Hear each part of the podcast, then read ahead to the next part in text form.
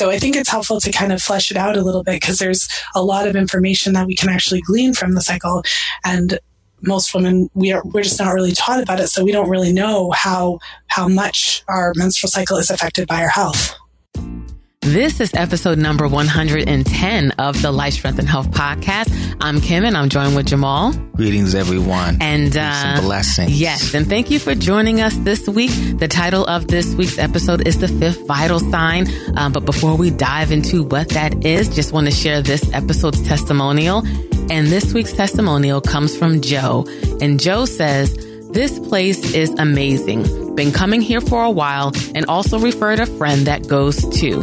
The prices are very reasonable compared to others I've seen. If you need a colon cleanse, here's the place. Thank you, Joe, for those kind words, and we wish you much health success. This week's organic food for thought is on avocados. Avocados are nutritious fruit that originated in Mexico but are now cultivated around the globe. The avocado tree, also known as the Persea americana, is a member of the laurel family and can grow between 30 to 40 feet tall. It has greenish yellow flowers and produces a single seeded berry known as the avocado. Avocados are jam packed with nutrients. Although each serving does contain a good amount of avocado calories, it's also rich in fiber, vitamin K, folate, vitamin C, and potassium, along with a good chunk of heart healthy fats and minimal avocado carbs. Yeah, av- avocados is, is definitely one of those uh, tricky foods. It's grown to be one of my favorites. There's a lot of non Caribbean Americans that don't really care for avocados. It's relatively kind of new as far as its popularity is concerned. Mm-hmm. I know in a lot of tropical areas, you know, they eat it as a fruit. You know, they peel it, they eat it as is. You know, they have uh, dear feelings for it. But here in America, it's it's growing, and a lot of people still don't really care for for avocados. And a lot of times they put it in the vegetable category because it's not sweet but it's definitely a fruit. And just coming from, you know, a, a person that could relate, I didn't like uh, avocados, right. um, but just really knowing the, the benefits of avocado, I uh, started to to try to develop my palate for it. So I would do interesting things like making the um, the chocolate mousse, mm-hmm. uh, which is a, a, a very delicious uh, avocado pudding, you know, making things like that and, and yeah, putting it in, in, in, smoothies and just really just, and now I've grown to like it. Now I can slice it and I can have it with, you know, with my meal as is. Yeah, you put a little salt on yeah. I'm mm-hmm. not to a point where I could just peel it and eat it straight. right. um, yeah, that, you know, I, I can't do that, but, um, but I can enjoy it and eat it every day. So for those of you who don't like avocados, really try to to develop your palate for it. You can. You just have to find ways to to, to get it in, mm-hmm. and it'll be beneficial for you. Right. There's so many uses for it. Yeah. So find a way that is palatable for you right. to consume it, right? Mm-hmm. And uh, some of the avocado benefits are that it improves heart health. Um, it reduces risk of met- metabolic syndrome. Yeah, and just for people that don't know, that's just kind of a cluster of, of things that it could lead to, such as diabetes, uh, heart disease, uh, stroke, um, and just really not being able to control your, your blood sugar properly. Right. Um, another benefit is supports eye, skin, and hair health. Yes. It fights cancer cell growth, promotes weight loss, enhances digestive health, protects against insulin resistance and diabetes, it boosts your mood and it also helps to decrease arthritis symptoms. Yeah, so it's definitely a superfood. Just to put it in perspective as far as social media is concerned, because they make it seem like, you know, you eat one avocado when all of these things are going to instantly happen but it's one of those things that like over time you eating avocados consistently all of the, all of the things that we're naming mm-hmm. uh, your chances increase of and your health benefits increase when you're doing these things yeah definitely one of the things that uh, that that is a standout is potassium a lot of times when we think about potassium foods we think about bananas and we know bananas can be high in sugar so when you need to increase your potassium, but you don't want to increase your sugar, avocados is the go to food. Yeah, and it's really high in fiber too, you wouldn't think. Absolutely. So right. that's going to definitely help as far as like your digestive system is concerned. Yes. So now let's segue into this week's episode. And as I mentioned, the title of this episode is The Fifth Vital Sign, and it's actually part one of a two part uh, interview um, that we did with Lisa Hendrickson Jack. And if that name sounds familiar, you remember Lisa was on the podcast on episode 80, 81, and 82, uh, talking about the fertility awareness method. And we asked Lisa to come back um, because she recently released a book called The Fifth Vital Sign. And um, we had to have Lisa come back and share the amazing information that's in this book. Um, so before we dive into the interview, I'm just going to read a little short um, bio uh, about Lisa. Lisa Hendrickson Jack is a certified fertility awareness educator and holistic reproductive health practitioner who teaches women to chart their menstrual cycles for natural birth control, conception, and monitoring overall health. In her new book, The Fifth Vital Sign, Lisa debunks the myth that regular ovulation is only important when you want children by recognizing the menstrual cycle as a vital sign. Drawing heavily from the current scientific literature, Lisa presents an evidence based approach to fertility awareness and menstrual cycle optimization. She hosts the Fertility Friday podcast, a weekly radio show devoted to helping women connect to their fifth vital sign by uncovering the connection between menstrual cycle health, fertility, and overall health. I really enjoyed the interview with Lisa. She shares so much information. We had to break it up into two episodes because there's just so many, I like to call them golden nuggets that was shared in, in this interview.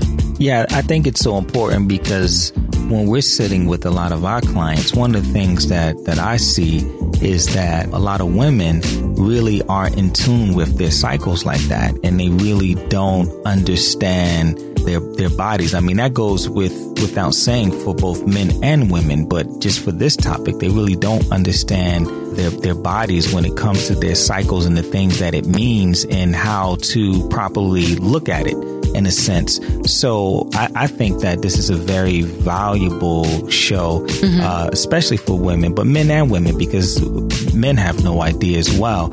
Um, just how to look at your cycle so differently, right? And just to, to start looking at your body differently and just understanding that your body really can speak to you in so many different ways. And it's just a matter of understanding the language of, of your body, right? Right. So I, I believe that her book will really teach you how to do that, how to begin to, to decipher and understand the language of your body so that you can use that as a tool to better your health. Right. It just goes back to body literacy. And when you're taking a holistic approach to your health, it's about taking responsibility. And for women, this is so empowering to know that another way that our bodies are constantly talking to us and how you can course correct in real time and right. not wait for something, you know, more severe to happen. Yeah. You know, and um, before we dive into the interview, I, we also wanted to share that um, at the time of the recording, Lisa, you know, her voice was a little sore, but you know, she still wanted to proceed, and it's perfectly fine. But her voice will sound a little different than yeah. um, the first time we interviewed her. But still, all, all in all, it was a great interview. But we just wanted to give you a heads up. Yes. All right. So without further ado, let's dive into the interview. Today we are joined with Lisa Hendrickson Jack, and actually she is our first repeat guest on our podcast. So thank you, Lisa, for coming yes. back on. Lisa was featured in episode number 80, and we actually broke that episode into three episodes because it was so much information that we spoke about. And during the first episode, Lisa mentioned that she was working on a book. And then lo and behold, uh, because I'm on Lisa's email list, she mentions that um, she's releasing a book and she's releasing the early version of it. And I was like, oh my goodness. Like most people say they're going to write a book and then it's like years and years pass. but you did it. And I was so proud of you. And I, you know, I got the advanced copy and I read it and it was amazing. The information that you have in there so it needs to be spread around the world for women, for everyone to get this information. So I asked Lisa to come back on the show to talk about her book. And the name of Lisa's book is The Fifth Vital Sign, uh, Master Your Cycles and Optimize Your Fertility. So, Lisa, welcome to the show. Yes, welcome back.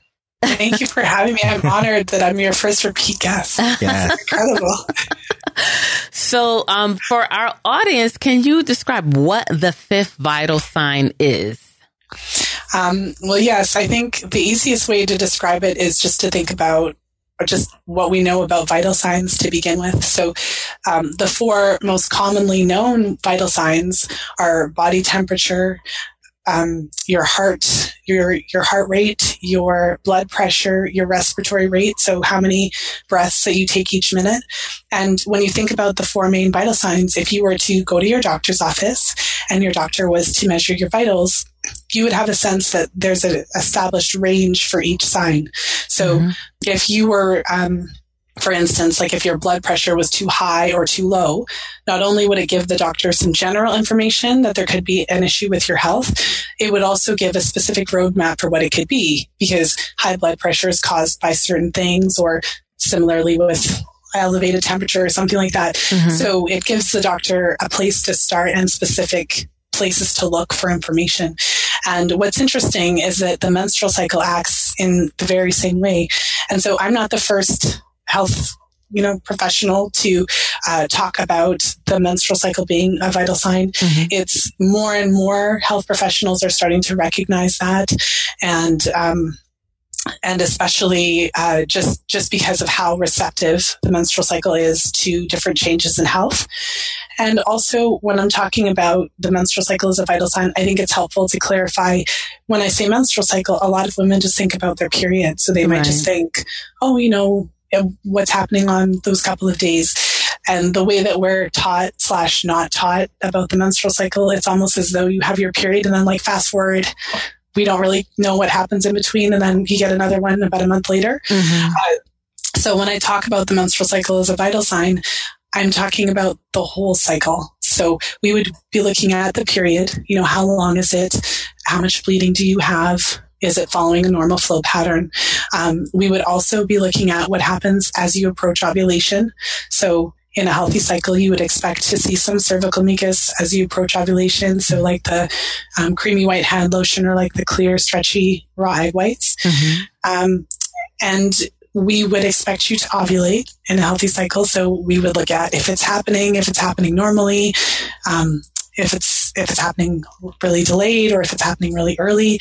And then after ovulation, it in a healthy cycle, you would expect to get your period about two weeks later. So basically, if you think about the menstrual cycle then in its entirety, if there's something off with your period, yes, that can alert us to something that we need to look into further. But there's all of these other stages of your period. If you're randomly bleeding throughout your period, or throughout your menstrual cycle, you know, after your period is supposed to be finished, we would want to look at that. Do you have some sort of cervical mucus every day? That would be a problem because you're in a healthy cycle, you'd only have it for two to seven days. So I think it's helpful to kind of flesh it out a little bit because there's a lot of information that we can actually glean from the cycle. And most women we are we're just not really taught about it so we don't really know how how much our menstrual cycle is affected by our health Right, exactly. And like you mentioned, when most people do think about the menstrual cycle, they just think of the days that you have your menses, but it's the whole period from after your menses ovulation until your next, right? It's it's that whole that whole process. So, you know, the last time you came on the show was extremely uh, educational and uh, we refer a lot of our clients back to those shows and mm-hmm. they're getting a wealth of uh, information and um, many of them are, including myself, are learning so much uh, that uh, we never knew when it comes to uh, women's uh, bodies and, and how they function with with cycles. Uh, why do you think that there's such a um, what the, like the medical industry or the health industry is so far behind in um, educating women and and men properly on women's cycles and the indicators? Well, I think that's a really important question. I don't think the answer is really simple yeah. because I feel like it's it's a it's kind of a bigger a bigger thing. Mm-hmm.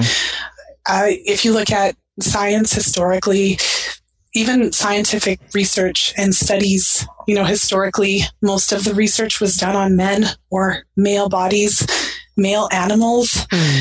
And there was often this sense that, well, the, the women have all these things going on with their ovaries and the hormones and all of that. So that's going to co- complicate the research, which may or may not be true.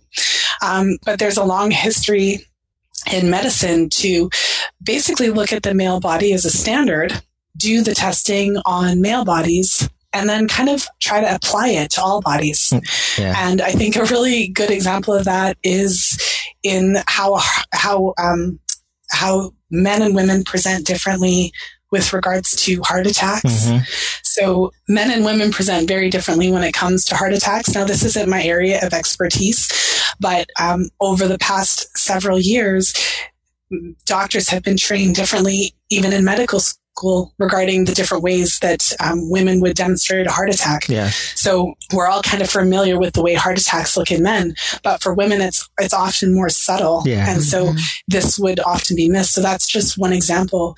So I mean, to answer your question, I think it's partly that um, the the big word, the patriarchy, the yeah. kind of um, the, just the way that our world is, and obviously as a, as a woman, and you know, I've had this experience. I know so many women who've had this experience where you go to the doctor's office, maybe you have concerns about your cycle.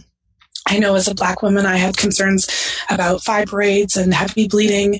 It was something that was in my family, and I know a lot of black women struggle with it. Mm-hmm. And, but it's similarly to any menstrual cycle issue. You know, often you're just being told, well, you know, if you have heavy bleeding, just go on the pill. Like literally, the pill and or painkillers are basically the only thing that's offered. Um, so ultimately, I think that what needs to happen is not only having more women doctors, because then you have women who are trained in the same kind of patriarchal field, but we kind of basically, I feel like we just have to start putting it out there and start educating ourselves yeah. uh, in the hopes that overall the, the, the information will get in there uh, because it's not for a lack of scientific evidence. You know what I mean? Right. It's not because the information isn't there. So that's when we really have to start asking, well, why isn't it in medical textbooks? Right. Yeah. Right. So in, in educating everyone, uh, how is a woman's cycle an indicator of her overall health? Um, well, that's a really good question. I think first and foremost, um, one of the myths that I try to break when it comes to menstrual cycle awareness and fertility is the idea that the menstrual cycle is only important when we're trying to have babies. Mm-hmm. So as as women, we're often taught that you know it's only it only really matters if you have a healthy period or that you're ovulating regularly if you're actively trying to have children, and if you're not currently trying then it doesn't really matter what's going on down there. And so, um, to break that myth, it's helpful to have a couple of examples of how, um, how different menstrual cycle events do impact your health in ways that are not related to having babies. I had an interesting conversation um, with uh, one of my groups of clients. One of the women was sharing that, uh, you know, she doesn't plan to have children ever. So she was kind of like, it, it was almost that concern of like, if but if my cycle gets really healthy, then I'll be able to conceive, and I'm not trying to get pregnant. It's like, wait a minute. Mm. Okay. Um, yeah. so, for example, um, you know, a lot of us have heard of basically amenorrhea or hypothalamic amenorrhea, and we're most familiar with that example of, say, female athletes. So we all kind of know that if you've got an Olympic athlete who's really working out a lot, that it's not uncommon for her periods to be disrupted or for her to lose her periods altogether. Um, and often we kind of just think of that as like a normal thing. Mm-hmm. Um, but hypothalamic amenorrhea is a really serious condition. Yeah. It's characterized by a combination of overexercise, undernutrition, and stress.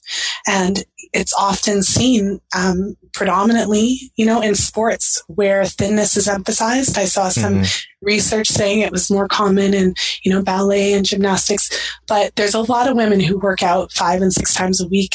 Um, there's a lot of pressure on women to have perfect, skinny little bodies uh, because of the world that we live in.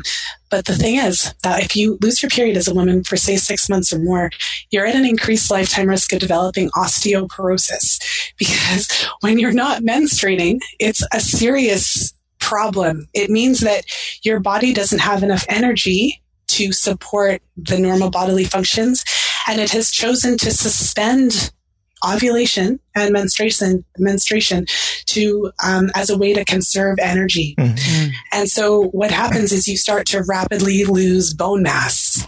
Right. So I'm guessing that even if you don't want to have children, you probably want to have bones right. that are fully developed. Absolutely. so you don't develop osteoporosis at right. the age of 25. And there are women out there, um, some of whom perhaps had an eating disorder, you know, um, because it's also common if you have if you stop eating. So for women who are actually anorexic and they don't eat, um, for women who really are kind of maybe they are aware, maybe they're not aware, but are in that kind of exercise, but potentially not getting enough to eat, losing their period type of situation, who do end up at an increased risk uh, of osteoporosis or actually getting a diagnosis in their 20s. Mm. Wow. Yeah. In the 20s. Yeah. So yeah. that that leads us to um because you're making some really good points about just women athletes and and how their health is looked at in regards to their cycles. And it, it seems like um, there are a lot of things, uh, information that's out there, especially in, in the so-called kind of uh, conscious health community in regards to the cycle and, and like how, how a healthy cycle looks.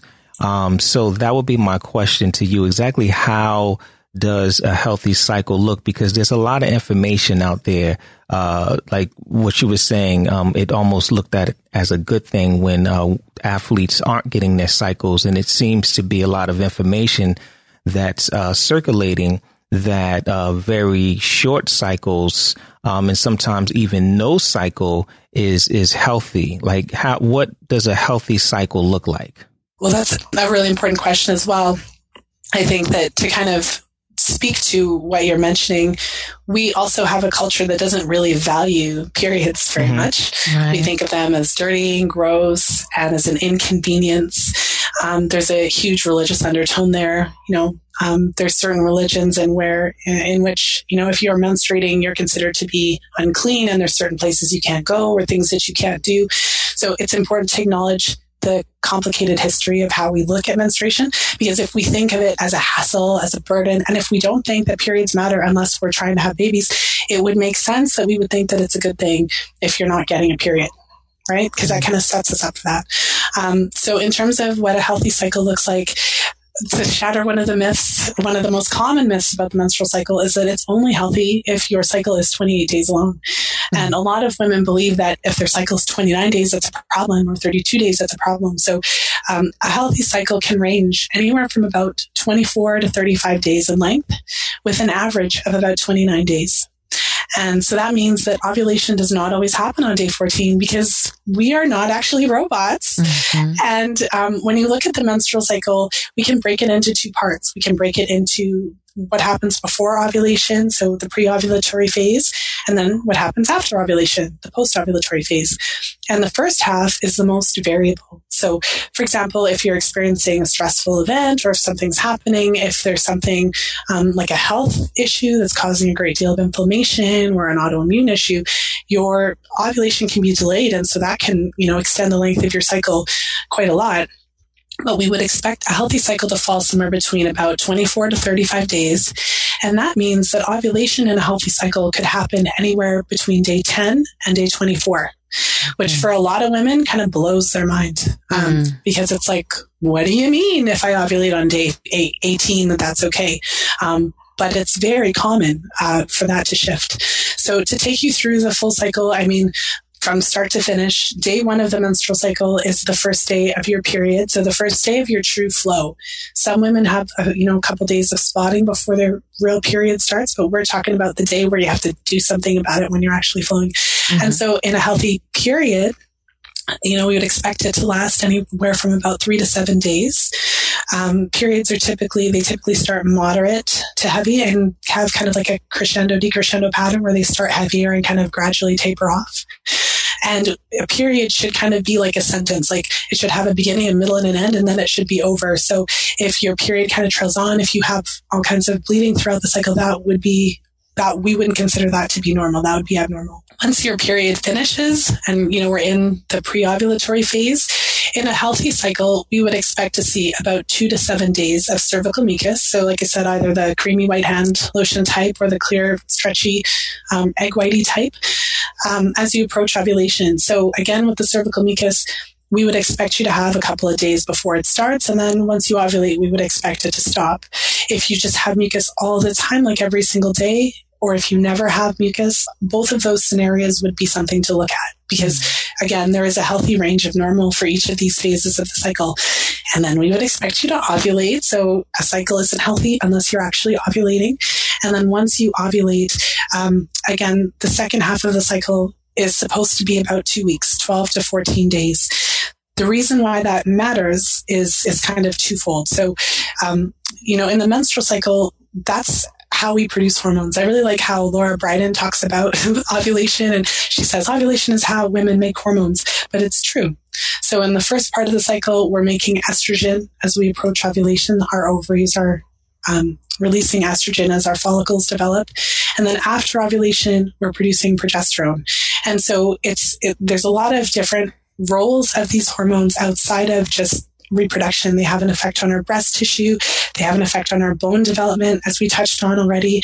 Um, and estrogen and progesterone play a lot of different roles in the body. Estrogen is a proliferative hormone. It causes things to grow, which is why excess estrogen is associated with certain types of cancer. Mm whereas progesterone has uh, an anti-proliferative effect. So progesterone actually counters some of the potentially harmful effects of estrogen, helping the cells to grow and develop normally and to mature. Um, so with that said, I mean, that's part of the reason as women, in order to, to be of optimal health, we have to have a healthy luteal phase is what is called the second half of the cycle so that we can produce enough progesterone, you know, that's just part of what it means to be a healthy woman of reproductive age. Mm-hmm. But also, if a woman is trying to get pregnant, if her luteal phase is only like six days, seven days, so if she ovulates and then her, you know, she starts bleeding, she starts getting her period like a week later or, you know, before that 12 to 14 day mark, it can impair her chances of conception. Right. Um, because, so just to go into the biology of it, when you ovulate, it takes several days for the egg then, once it's fertilized, to go through the fallopian tubes and kind of find its way into the uterus. So there's a small window when the uterus is receptive to implantation. Mm-hmm. And if you're, if the second half is too short, then by the time that egg has made its way into the uterus and is trying to implant, you're already bleeding and that obviously is not going to work. Right, if right. you're trying to get pregnant, but it's just helpful to kind of understand that there's all of those different factors. That's how we tell if the cycle is normal. We would look at all those different factors, not just the length, not just when ovulation happens, but kind of all those factors together. Okay. That that cycle process sounds amazing. Like that's you know, we're amazing beings.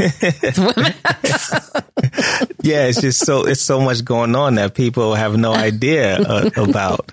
You know that that's that's an incredible um, cycle, and I just see the the value in everyone knowing that. It it, ma- it makes me think about you know when we're looking at especially in our, our field of of you know helping people to to become healthier. It's it's like how could you not look at like that? consider that? Yeah, right? it's like you know it should be automatic. You know, mm-hmm. make it, it it's I almost feel like you know these are the types of questions that should be asked so that women can understand if something is off and then they can, you know, be referred to how to get the proper help. But, you know, that, that, that's such an important part of, of your health. Mm-hmm. You know, like I, I don't even, I mean, we spoke about it before, but just why isn't it being talked about and why so many women don't know right. about it? Because uh, I would say, you know, 95% of, of the women that, that come to see us when, when we, you know, have them listen to your, the, the podcast that you did with us the last time. I mean, like this is all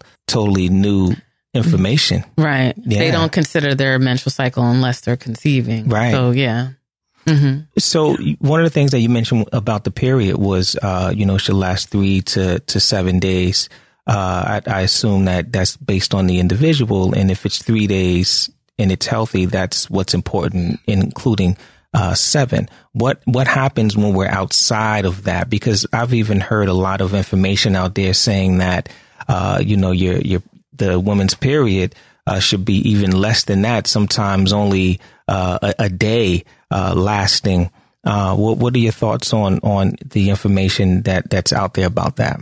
Well, I mean, first thing what I'll say is that there's a lot of some some of it kind of dangerous information out yeah. there. There are health influencers um, in certain spaces saying that you know if women lose their periods altogether, that it's actually a sign that their bodies are so clean right. that they don't need to bleed anymore. Right. Wow. No, if you hear someone say that, run because there's yeah. no evidence. As I mentioned, if you look at the scientific research on amenorrhea, so when women stop menstruating altogether, it's a serious health issue because there's you know it, it really does coincide with a, a rapid increase in, in bone loss. Mm-hmm. And as, as women, especially one interesting thing about bone mass, just to know in general, is that as human beings, especially as women, we don't reach our what's called peak bone mass. So, you know, in our lifetime, there's a certain point at which we get them, like we reach the peak and then we get older and then, you know, um, and so as women, we don't reach that peak bone mass um, until in our 30s or possibly even early 40s. So for younger women, um, who are on the birth control pill, for example, birth control pill suspends ovulation, and you don't lose bone mass as, as rapidly on the pill as you would if you were just amenorrheic. Mm. But there's evidence to show that women, if they are on the pill from a really young age, they may never reach their peak bone mass, mm. let alone if they are amenorrheic, if they stop bleeding. so just to kind of like quell that. Yeah. Um, so to answer your question around, you know, why would we consider that a normal period? You know, when I was looking at the data, essentially, um, there's a lot of studies where they measure the bleeding of, you know, lots of different study participants, hundreds of women, um, and identify, you know, what's typical. And some of the studies show there's quite a range. So there are women who bleed less than the three day mark. Um, but when you understand what happens in the menstrual cycle, so in the first half of the cycle, your ovaries are making estrogen. And I, as I mentioned, estrogen is a proliferative hormone. It causes things to grow. So once we have our periods, it's estrogen that helps to build up that uterine lining and thicken it. Mm-hmm. Um, you know, help it to grow. And then once we ovulate, it's progesterone that matures that lining and kind of further develops it in preparation for fertilized, like a fertilized egg to implant. And so if you're if you as a woman if you have your period and when i was looking at what is the normal volume of bleeding um, a, a, normal volume of bleeding falls somewhere between about 25 and 80 milliliters. So that's approximately one to four or five ounces or so of, and that's for the total, uh, however long you bleed. So mm-hmm. if you have a period four days, then that would be all, you know, added all up and it should be at least that. Um, so for women using menstrual cups, a lot of the menstrual cups are close to about an ounce. So if the entire time, if you added up all of the bleeding on all of the days, if you couldn't make an ounce, you know, mm-hmm. um, that's an indication of a problem. Mm-hmm. It's an interesting world that we live in. We have such a negative connotation of bleeding um, mm. and menstruation that we would potentially overlook an actual problem. Yeah.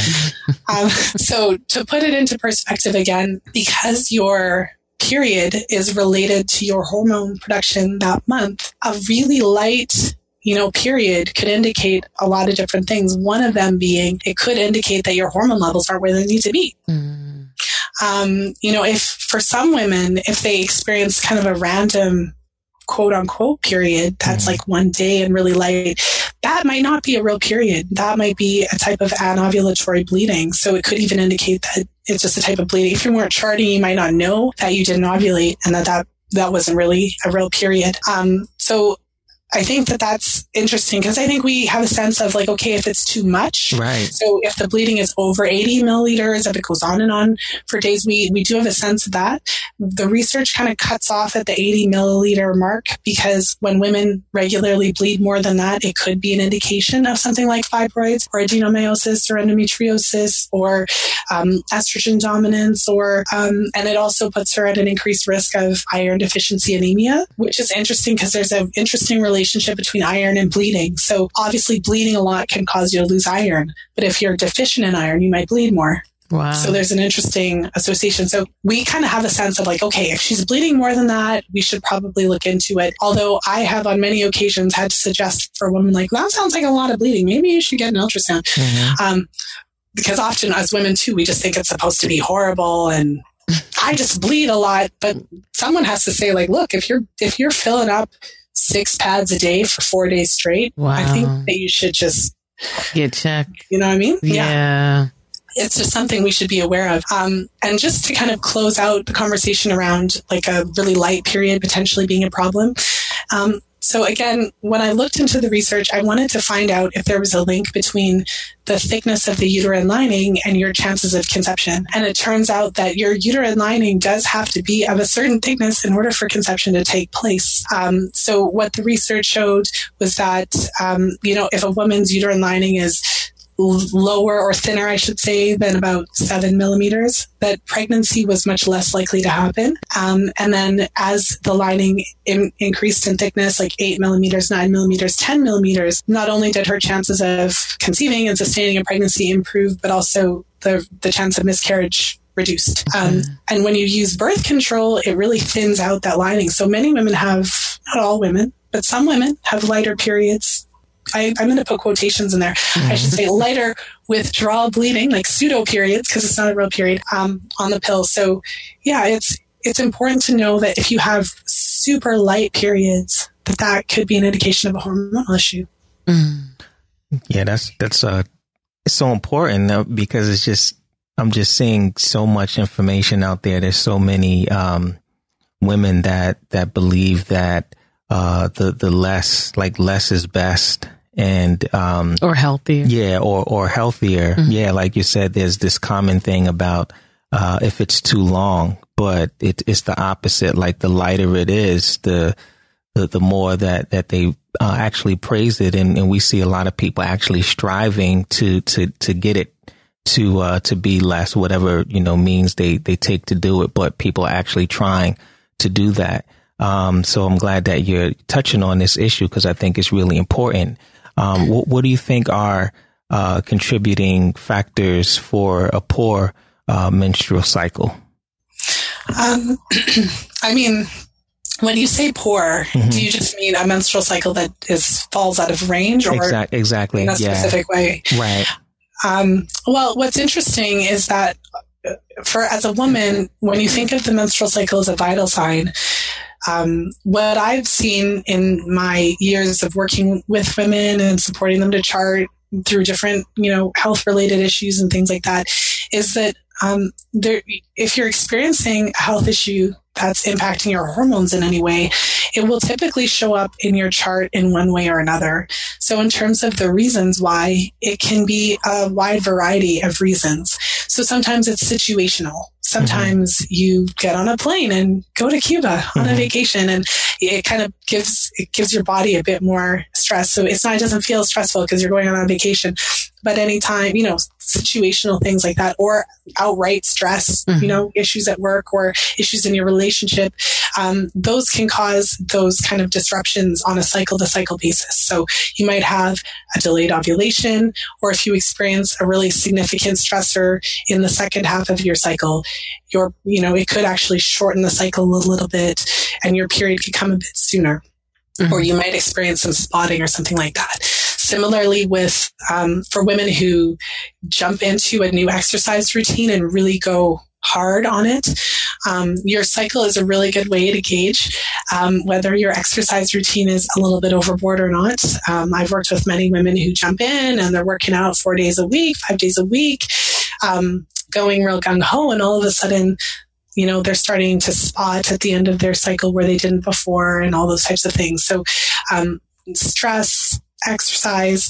There's dietary things. If a woman has autoimmune issues or gut problems, so she has food sensitivities, or if she has like irritable bowel symptoms or something like that, I've seen that impact the cycle in a number of different ways from kind of bleeding throughout the cycle to it changes the cervical mucus um, discharge. So I've seen women that have sensitivities to certain foods who literally like just have some degree of mucus all the time. And then when they figure out what they're sensitive to and they modify, they kind of do the trial of like not having it for a cycle, then it, it often kind of, you know, improves and they're seeing mucus when they're supposed to see mucus. Um, in addition to that, there's other conditions. So for women who have polycystic ovary syndrome or some degree of insulin resistance slash glucose intolerance. So, um, somewhere on that like pre-diabetes spectrum that can really influence the cycle by delaying ovulation so when a woman has um, cycles that are really long like so she is cycling but maybe she goes two months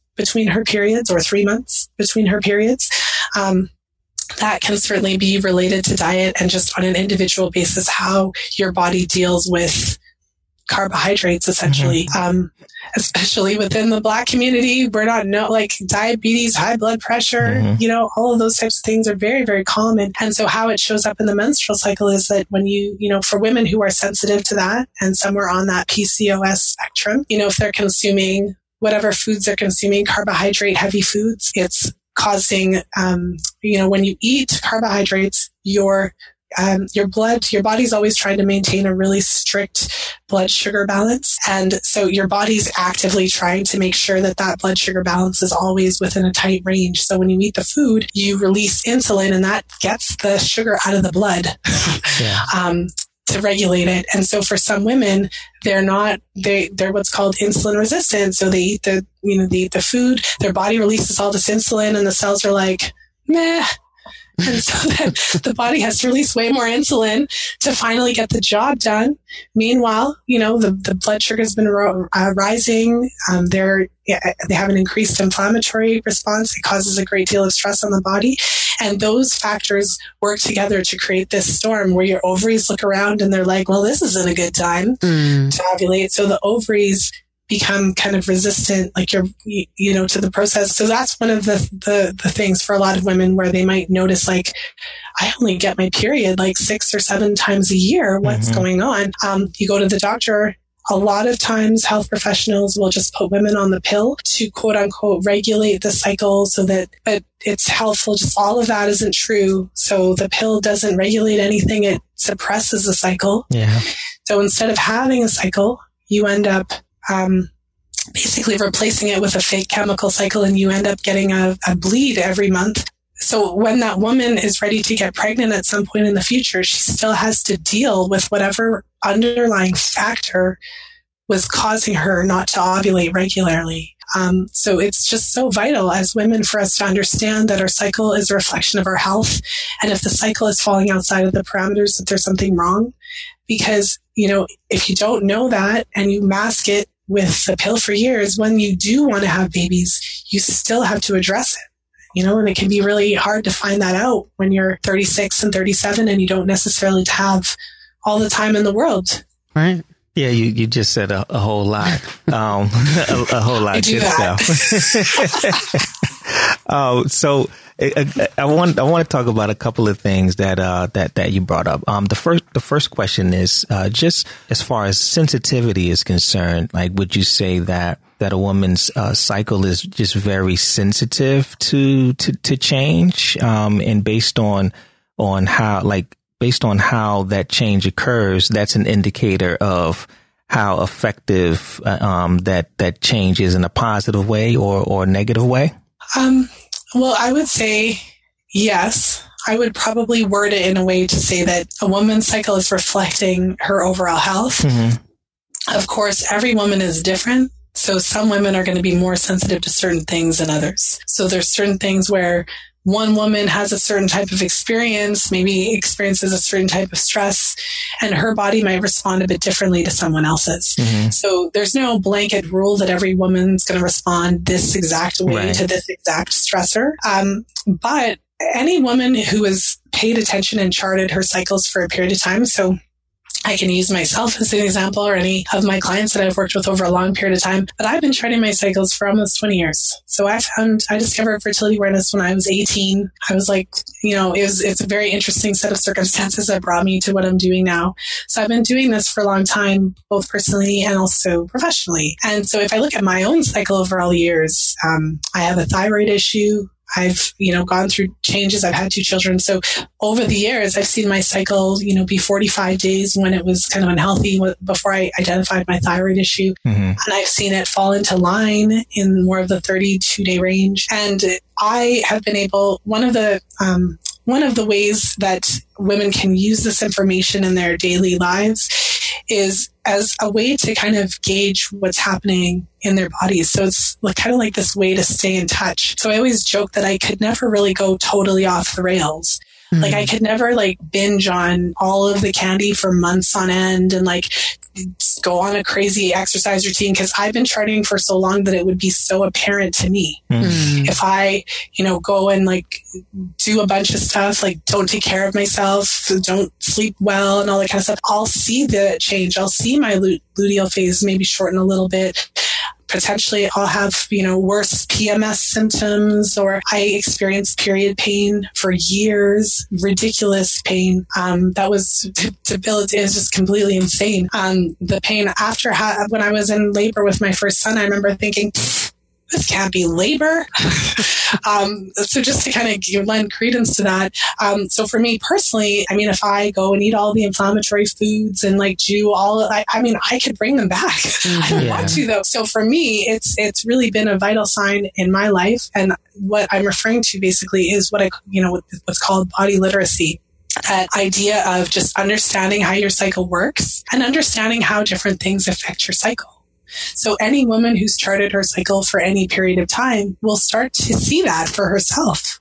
She'll start to see like, oh, I had a lot of stress this month. This is how it affected me. Um, potentially she does some things. She changes up her diet and, and she notices that she doesn't have as much bloating before her period or her mood improves or something like that. So we start to like, it's, it's, it's one of those things that you almost have to experience as a woman because it's really powerful and it's amazing because you actually have a lot of power in that. You know, you have a lot of within yourself and in your daily actions and your, um, just like the lifestyle factors and mm-hmm. dietary and all those things, you have a lot of power to really be in control of your health. Whereas before you learn this, you might think that there's literally nothing you can do if you've got issues with your cycles. So that answers the question. Absolutely. Yeah. I mean, more, more so. And, and it, actually opens the door for for other questions.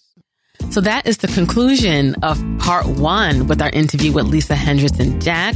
Thank you for listening. If you've gotten value from it, please share this information with anyone who you think will benefit from it. Leave a comment on the show notes pages, which is lifestrengthandhealth.com forward slash 110. That's lifestrengthandhealth.com forward slash 110 on there. You can also, um, there'll be links to our previous interview with Lisa, which was episodes 80 through 82, if we broke that up into three parts.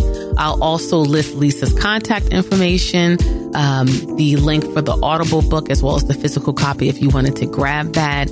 Um, and you can also find out more about our Wellness Center, Life Strength and Health, what we do and how we serve people to help you to feel and look your best naturally.